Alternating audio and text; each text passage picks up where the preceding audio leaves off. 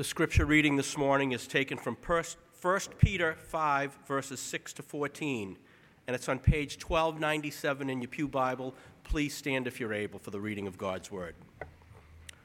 Humble yourselves, therefore, under the mighty hand of God, so that at the proper time he may exalt you, casting all your anxieties on him, because he cares for you. Be sober minded, be watchful. Your adversary, the devil, prowls around like a roaring lion, seeking someone to devour. Resist him, firm in your faith, knowing that the same kind of sufferings are being experienced by your brotherhood throughout the world. And after you have suffered a little while, the God of all grace, who has called you to external glory in Christ, will establish, will himself restore, confirm, strengthen, and establish you. To him be the dominion forever and ever. Amen. By Silvanus, a faithful brother as I regard him, I have written briefly to you, exhorting and declaring that this is the true grace of God. Stand firm in it. She who is at Babylon, who is likewise chosen, sends you greetings, and so does Mark, my son. Greet another with the kiss of love. Peace to all of you who are in Christ. This is God's word. Well, good morning again. Uh, if you have your Bibles, I hope that you'll keep them open to 1 Peter as we pray together this morning. God, we ask that as we uh, open your word this morning, that you would give us eyes to see you, ears to hear your voice, that you would help us to hear the message of the book of 1 Peter, that you would help us to understand what it means to stand firm in true grace, that you would help us to know that you are good always. We are your people, and you are our God, and we come before you in the name of your Son. Amen. Recently, I was stuck in traffic, uh, which seems to happen a lot. I was listening to an interview um, of the author of a new biography about Albert Einstein, and it was a fascinating interview. And even though a lot of it was way over my head, because this biography about Albert Einstein seems to have been written for actual physicists, um, there were aspects of the interview that were really interesting to, and compelling to me. The book discusses much of what Einstein actually worked on, the contributions that he made to our understanding of the universe, and his brilliance uh, revealed in the ideas that he developed. But what struck me was a part of the interview when the author of this biography talked about one of Einstein's earliest memories. At the age of four or five, Einstein recalls that he was shown a compass by someone. And he was intrigued by it because it didn't behave in the same way as anything else he had ever encountered in his life. No matter which way he turned it or how hard he shook it, the needle would always end up pointing in the same direction. He was confused by this compass, like most five year olds perhaps would be. I mean, I'm in my 30s, and I feel like I barely uh, have a tenuous grasp on how a, ten- on, on how a compass works. So, for a five year old, he was intrigued by what he was trying to figure out. For Einstein, this was a critical moment, and he later said, I can still remember that this experience made a deep and lasting impression on me. Something deeply hidden had to be behind things. And he credits that moment for being one which drove him to spend his life trying to better understand the universe that God had made. He didn't understand how it worked or why it worked. He could only see and know that it worked and that something deeply hidden was behind it. And there's great comfort to me in that idea because we are driven to seek answers, to seek clarity, and to right things that we think have gone wrong. We want to understand why things are the way they are, and sometimes we just can't. Sometimes we look at the things we most desperately want to change or to understand, and we come to face the fact that something deeply hidden is behind things, forces that are beyond our comprehension and are difficult for us to see clearly or understand. Perhaps the greatest example of this is one which Peter has spent the entire book of 1 Peter exploring. And this morning, as we come to the very end of the book of 1 Peter, we see the themes of this short letter coming together. From its very first verse, in which Peter refers to Christians as elect exiles, Peter has been putting this difficult idea under a microscope. He's writing to those that he calls the elect, those who are chosen by God and called according to his purpose in the world. They've been shown grace and mercy and are welcomed into God's household. They are those whom God has called, we read in chapter 1, to be built up into God's holy temple, the place of his dwelling and his holy priesthood. They are those who set their hope fully on the grace that is brought to them by Jesus Christ. They are God's people, chosen and beloved by God. Yet, in the very same breath, Peter also acknowledges that they are exiles. And that's a word that carries some serious baggage in the Bible. It was a reminder of a very dark part, the darkest part of Israel's history, when God's people were exiled from the land that He had given them and held captive by brutal regimes who had kidnapped and enslaved them. And Peter is bringing that part of their history to mind from the very opening of this letter, written to a group of local churches who are struggling with the intensifying friction between them and their surrounding communities and broader cultures. It's a theme that is applied throughout the history of the church up to today.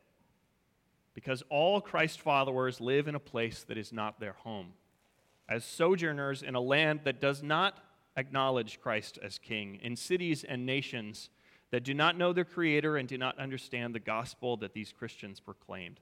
And just as Christ promised his church has encountered persecution and trouble and suffering in his name. And already in the first century, that fiery trial has begun.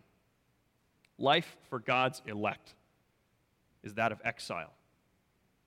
It is a life that is not free of persecution nor of suffering in general. Hardship persists for God's people, heartbreak persists, illnesses persist and knowing that God is sovereign and that his authority is total, Christians from the very beginning have wrestled with the same questions.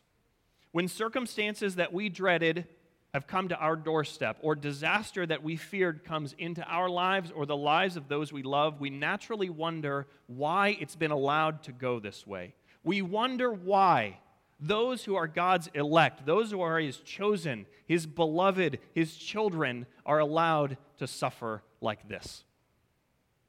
Why God's people who are promised God's deliverance experience such hardship. That is the tension that Peter has spent the entirety of this book examining. And beginning in chapter 4, verse 12, the final act of this letter has encouraged people to keep going to persevere, to keep fighting. Therefore, Peter says in chapter 4, verse 19, let those who suffer according to God's will entrust their souls to a faithful Creator while doing good. When suffering comes, which it will, and perhaps already has for many who are reading these words, trust God and do good. That is the message of this book. And it's an idea that conflicts with everything our instincts drive us to do. Faced with suffering, we recoil. Faced with trial and persecution for doing good, we become defensive. Faced with sorrow, we instinctually respond with bitterness, asking how a God who loves us would let such a disaster befall us or those we love. Yet, we are called to trust Him, to follow Him where He leads, even if that means walking into the jaws of suffering itself. And that is how Peter opens the last lines of this letter that we're looking at this morning. Humble yourselves, therefore, under the mighty hand of God, he says. Church history is full, chock full of stories of the saints who have done just that. Those who have accepted from God's sovereign hand lives of difficulty, lives that no one would envy because that is the call for all of God's people that we've seen throughout this entire book. Humbly go where God leads, even if it costs us everything to do it. And the history of the church is full of those who've done it. Not because they were more courageous than anyone else, not because they were more religious than anyone else. They are not the heroes of the story that God is telling throughout history. They went, and we go because God Himself is the hero of the story that he's telling. His hand is mighty, according to verse 6. It's language chosen specifically to remind readers of a very specific and significant historical event. In the Old Testament, that language about God's mighty hand is used specifically to reference the way that God demonstrated his unmatched power and authority in bringing his people out of slavery in Egypt. Commissioning Moses in Exodus chapter 3, he warned him that Pharaoh would not release his people unless compelled by a mighty hand. And it would not be Moses' might that would compel Pharaoh to set the Israelites free. Even in, else, uh, in other parts of the Old Testament, this language is used specifically to reference the Exodus event, to remind people of the way that God had proven his might and his love for his people. God's mighty hand is a reference for, or pardon this terrible, terrible pun, a shorthand for his authority, his sovereignty, his power, and his judgment, all of which were revealed when he overwhelmed the nation that held his people captive. And reminded of God's might poured out on Egypt, those who are suffering in the first century church may feel, as they read this letter from Peter, they may feel that that mighty hand has turned against them because they are experiencing pain they had not anticipated. Yet Peter doesn't go there. He doesn't address that concern, not yet, though he will in this passage. He merely wants to remind us that God's hand is mighty. And it reminds me of a, a moment from C.S. Lewis's Chronicles of Narnia series when the main characters are first hearing about Aslan, the great lion will set all things right and heal the shattered realm of Narnia. He is described to them as a ferocious lion. And the children, hearing about him, shudder to hear that such an intimidating creature with such terrifying power is coming. And they ask, But is he safe? And the reply comes, Of course he isn't safe, but he is good. The God who overturned the mighty nation who held his people as slaves has proven he is not safe. His justice is real, his holiness is real, and his refusal to overlook evil is real. So he is not safe, but he is good. And his goodness is our hope if we look to him for rescue. Peter says, Humble yourselves before the mighty hand of God, so that at the right time he may exalt you. Humility before God's mighty hand is acceptance that he is still good, even if everything I love in this world is taken away from me. It is the declaration that he is still good when I get a terrible diagnosis when I lose someone that I love, when I struggle and I fall and I long for deliverance, but I see none. And we are encouraged to have that humble posture toward God so that at the proper time he may exalt you. It is the great paradox of Christianity that by laying down what we cling to, we receive from God what we could have never won for ourselves. It's what Jesus pointed to when he told his disciples that whoever would save his life will lose it, but whoever loses his life for my sake will find it. All four gospel writers record Jesus' teaching about laying down our lives at the foot of God's throne is where we find and receive true life. Humility before God is the willingness to lose everything and still know that He is good because He has given us Himself. That was more than academic for the first century church. Just, as it is for Christians in parts of the world today where persecution is real and devastating. And it's real for any Christian who trusts God for deliverance, for rescue, and for redemption from the pain of life in a broken world, and yet still endures cancer, or the pain of losing a loved one, or the heartbreak of family brokenness. The pain we feel is very real, and the God we worship is still good when we feel it. And it takes humility to say that when our pain is so real. And we endure now, humbly trusting Him through it all because doing so, in doing so, we await what He's promised for our future. Something deeply hidden is happening as we lay down our lives and take up from Christ true life. We do that, according to Peter, by casting all our anxieties on him. We trust that he will give us what we need, if not always what we want, which we can do if we know, if we truly know that he does care for us, which Peter points out to us at the end of verse 7. That's what it really boils down to.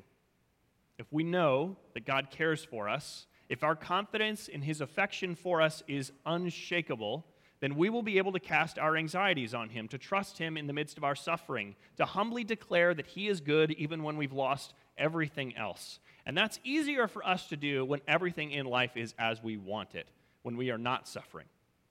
But when we're faced with suffering, it is a different situation. When difficulties come, so do questions about God's care for us. And so Peter tells the church that they should be sober minded, to be watchful, because your adversary, the devil, prowls around like a roaring lion seeking someone to devour. It's the second time in this short book that Peter has used the phrase sober minded. And both times it was in reference to threats that can be easily dismissed. Back in chapter 4, Peter reminded his readers that the end of all things is at hand, and that a day is coming when God will sit in judgment over everyone who's ever lived. And that reminder was followed by an encouragement to be sober minded, to live in such a way that our lives and our perspectives are shaped by something that we know is true, even if we cannot see it yet.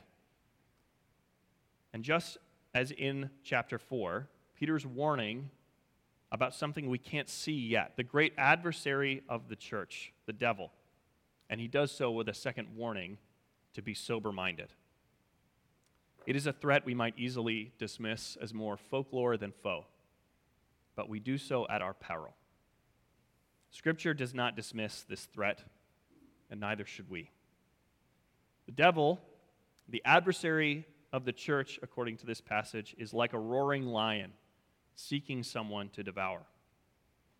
In studying this passage, I read some scholars who think that Peter is trying to teach us something about the devil is an impostor, that he is a false king, because it is most often Jesus who is described as a lion in Scripture. So, is there something that Peter is trying to tell us here by referring to the devil as a roaring lion?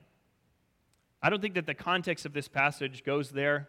It seems instead that Peter is simply thinking of something that we can easily understand is a threat so that we will begin to grasp the threatening nature of our adversary. Lions are ferocious and fearsome predators, and facing one, every single one of us would not need to assess the danger that we were in. We wouldn't need to assess the seriousness of the situation. And Peter wants us to have a better, more complete understanding of what is threatening us now and how perilous the situation really is. And it's just as a lion would want to devour us, the devil himself will do likewise. But what makes him a threat is not his teeth or his claws. Instead, what makes him dangerous is the questions that he whispers to us late at night after we've had a horrible day. When we've lost everything and our worst fears have been realized. And he asks, Are you sure that God really loves you? How could any God of love let such pain come into your life? If his love for you were real, wouldn't he have protected you from this? And if God is so mighty, shouldn't he have been able to stop this from happening in the first place? And if so, doesn't that mean that he doesn't love you at all? It's the lie that he most desperately wants us to believe that God cannot really, truly care about us if we have to endure this. That is the threat that Peter is trying to help us prepare for. Because all of us will face it at some point or another. Maybe after we've spent lifetimes trying to serve God, to live according to His word, and to worship Him with our lives, yet tragedy strikes anyway. Maybe in seeing others suffer, those who least deserve the pain that they suffer with. We encounter the injustice of suffering that is prevalent in our world, devastating the lives of those whom we consider the most innocent or the most deserving of God's protection. And in those moments, we are tempted to believe the lie that God must not care after all. That is what it means to be devoured by the devil. To believe the lie that God must not care after all. Moments like those are what Peter is trying to prepare the first century church to face. Because when suffering comes, as it will, he wants them to remember that God's hand is mighty, his goodness is absolute, that we await his ultimate rescue, and we know that he cares for us. So we resist the devil. We are prepared for the lies that he will tell and the ways that he will try to weaken our trust in God's love for us. We look around us as Peter does, and we see that all of God's people likewise suffer. Peter himself would be martyred in his faith, crucified upside down in Rome, according to early church tradition. Like many others in the first century, Peter followed Christ all the way to the foot of the cross. And Peter points, points to the fact that it is our brotherhood that suffers with us.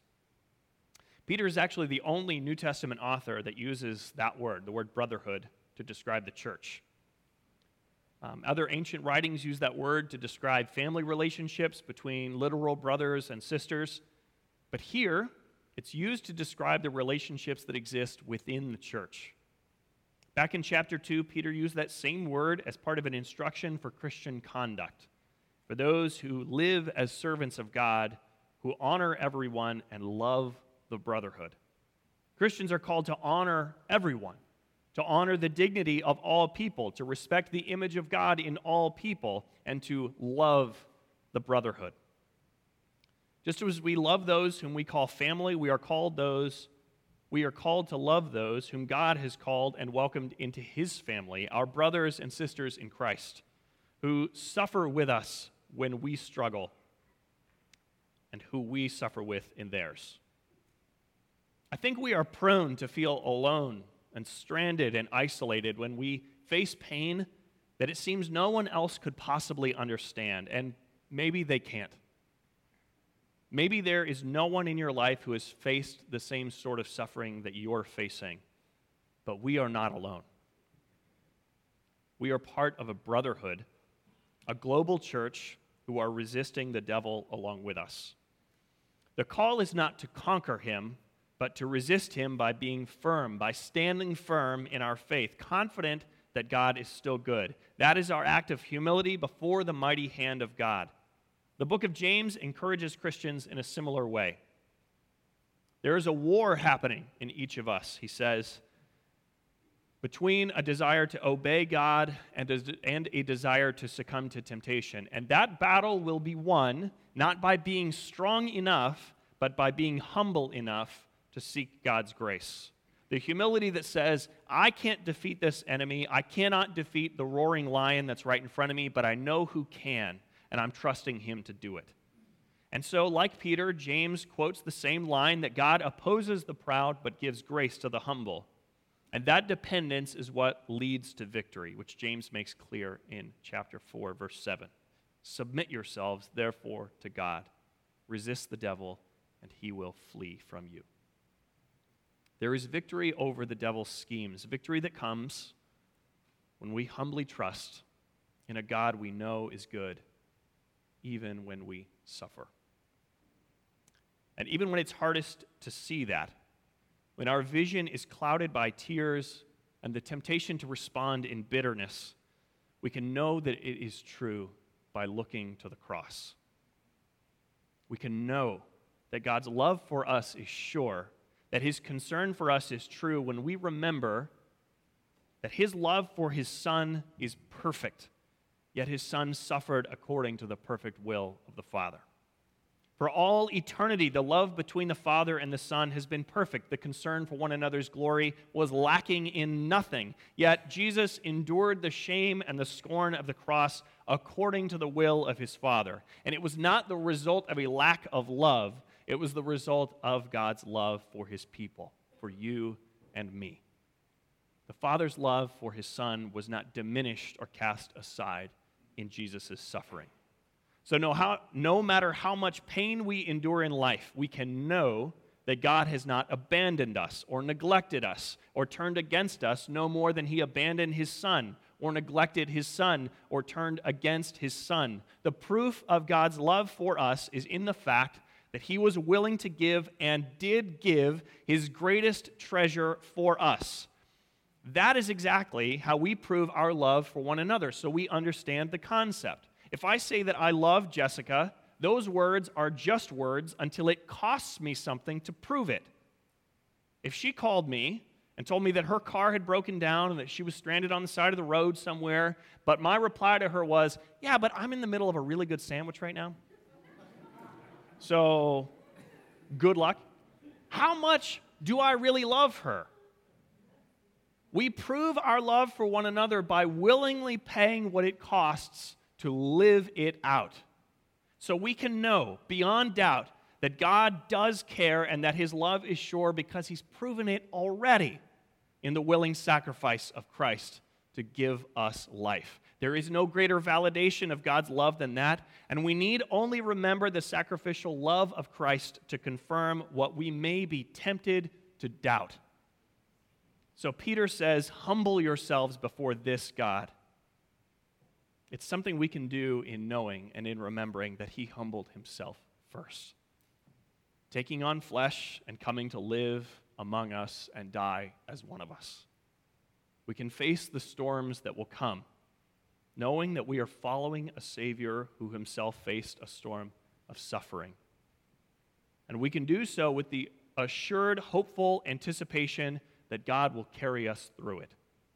Peter reminds us that after you have suffered a little while, the God of all grace, who has called you into his eternal glory in Christ, will himself restore, confirm, strengthen, and establish you. It may seem like Peter is trivializing our suffering by saying that it lasts for a little while. Many of us know that some pain lasts a lifetime. Some things are easier to heal from, and some we never heal from. Some of us fight with illnesses or financial hardships for years and years, wondering if relief will ever actually come. So, is Peter making light of our pain when he says that it lasts for a little while? I don't think that that's the case.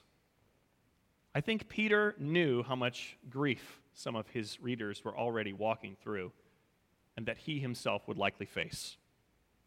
But he knows that in comparison to what lies ahead, that this truly is a little while. That our entire lives are, as James put it, like a mist that appears for a little while and then vanishes. And so, with eternity in view, our lives here truly are momentary, though that certainly does not make them trivial.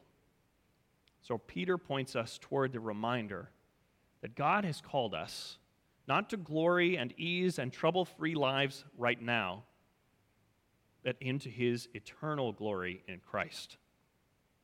The healing that we hope for is one that is promised and paid for, but not yet fully applied. We are redeemed and ransomed from this pain, yet we are not set free from it yet. The God who calls us into his eternal glory in Christ will himself restore, confirm, strengthen, and establish all who trust in his promise to do so. He is just he is mighty. He is safe. He is not safe, but He is good. And our hope in His goodness is not just wishful thinking, but it is rooted in His proven love for us in the finished work of the cross and the hope of the empty tomb. We humble ourselves before a mighty God, receiving from His mighty hand all that He purposes and wills, trusting in His care for us and knowing that He is good even when we feel the sting of this broken world. And we do so knowing that what lies ahead is better. And the restoration that Christ himself established when he conquered death and the corruption of sin is better. He has walked through suffering ahead of us and into glory, and he calls us to follow him and do likewise, to walk through suffering and into glory. There are moments in our lives, I think, when that goes from something that we may understand intellectually to something that we understand in a much deeper way. Many of you know that Jessica and I are currently expecting our first baby.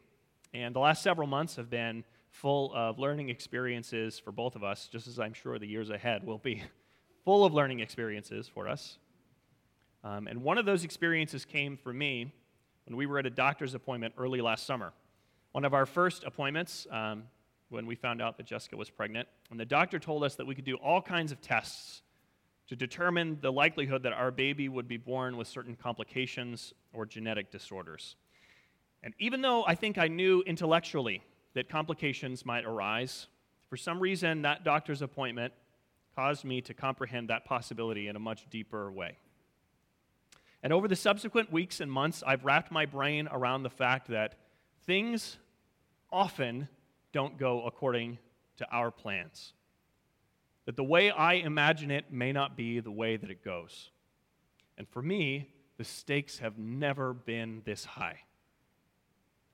I understood intellectually that there are sometimes complications and disorders and things like that. But I suddenly came to understand that part of the world's brokenness in a new and deeper way. And so I pray for our baby every night that God would cause him or her to grow strong and be healthy, and that God would keep Jessica healthy.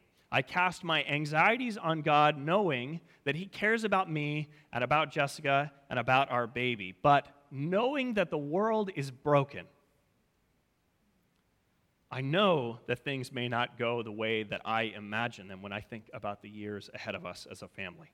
And I need to know right now that God is always good and that His care for me, for Jessica, and for our baby will not be less if we face some unforeseen suffering that we have not prepared for. We need to remember that God's love for us has been proven already, that the assurance of our hope has been secured for us already, that the bright future promised to us has been prepared for us already. The work that proves God care, God's care for us is already done, and I need to learn that right now. I need to get it into my bones right now so that if darkness comes, I will not believe the lie that God has turned his back on me. This God who has promised good to me is able to bring it to pass. And so we proclaim with Peter, to him be the dominion forever and ever. Even though my desire is to be in control, I desire to have dominion, to do things the way that I would draw them up, I know that God's love for me is steadfast. His love for me is proven, and He is able to bring good to me. So I declare to him be dominion forever and ever. He is good, he is sovereign. He loves us, and his faithfulness will not fail. He is mighty, and even though he is not safe, he is good. It's the message that Peter wanted the ancient church to hear, and hearing it, to stand firm in the true grace of God. And as he signs the end of this letter, we're reminded of an important detail that Bruce touched on last week. By Silvanus, a faithful brother as I regard him, I have written briefly to you, exhorting and declaring that this is the true grace of God. Stand firm in it. She who is at Babylon, which is to say the Roman church, who is likewise chosen, sends you greetings, and so does Mark, my son. Greet one another with the kiss of love. It can be easy, I think, to skip over the last lines of many New Testament letters, which are full of names, the names of people often lost to history but their presence in these lines remind us that standing firm in true grace, the grace that sees us through all suffering into the eternal glory on the other side, standing firm in grace is something we ought not to do alone.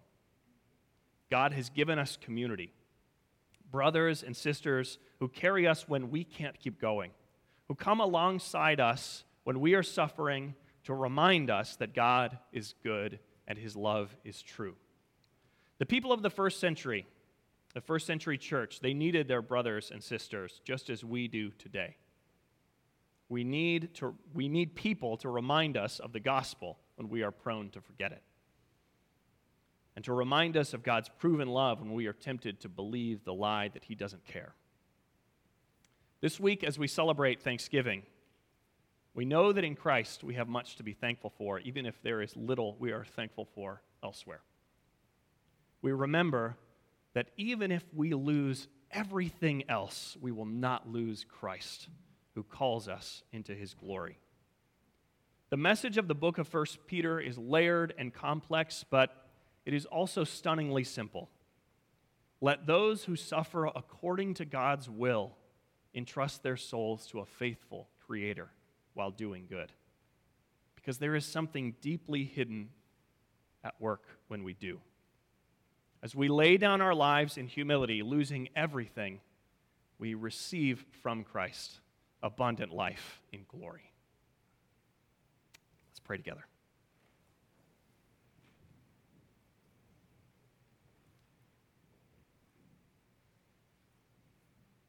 God, we humble ourselves this morning in your presence. We humble ourselves before your mighty hand, knowing that you are sovereign, knowing uh, that you care for us, that your love for us is proven and secure. We rest in that this morning. We stand firm in that true grace, refusing to believe the lie that you have turned away from us, that you have neglected us, that you don't care about us. We refuse to believe that lie and we stand firm in true grace this morning, knowing that your love for us is proven and true. We do so as your people, called by your grace into your presence this morning. And we lift this prayer in the name of your Son. Amen.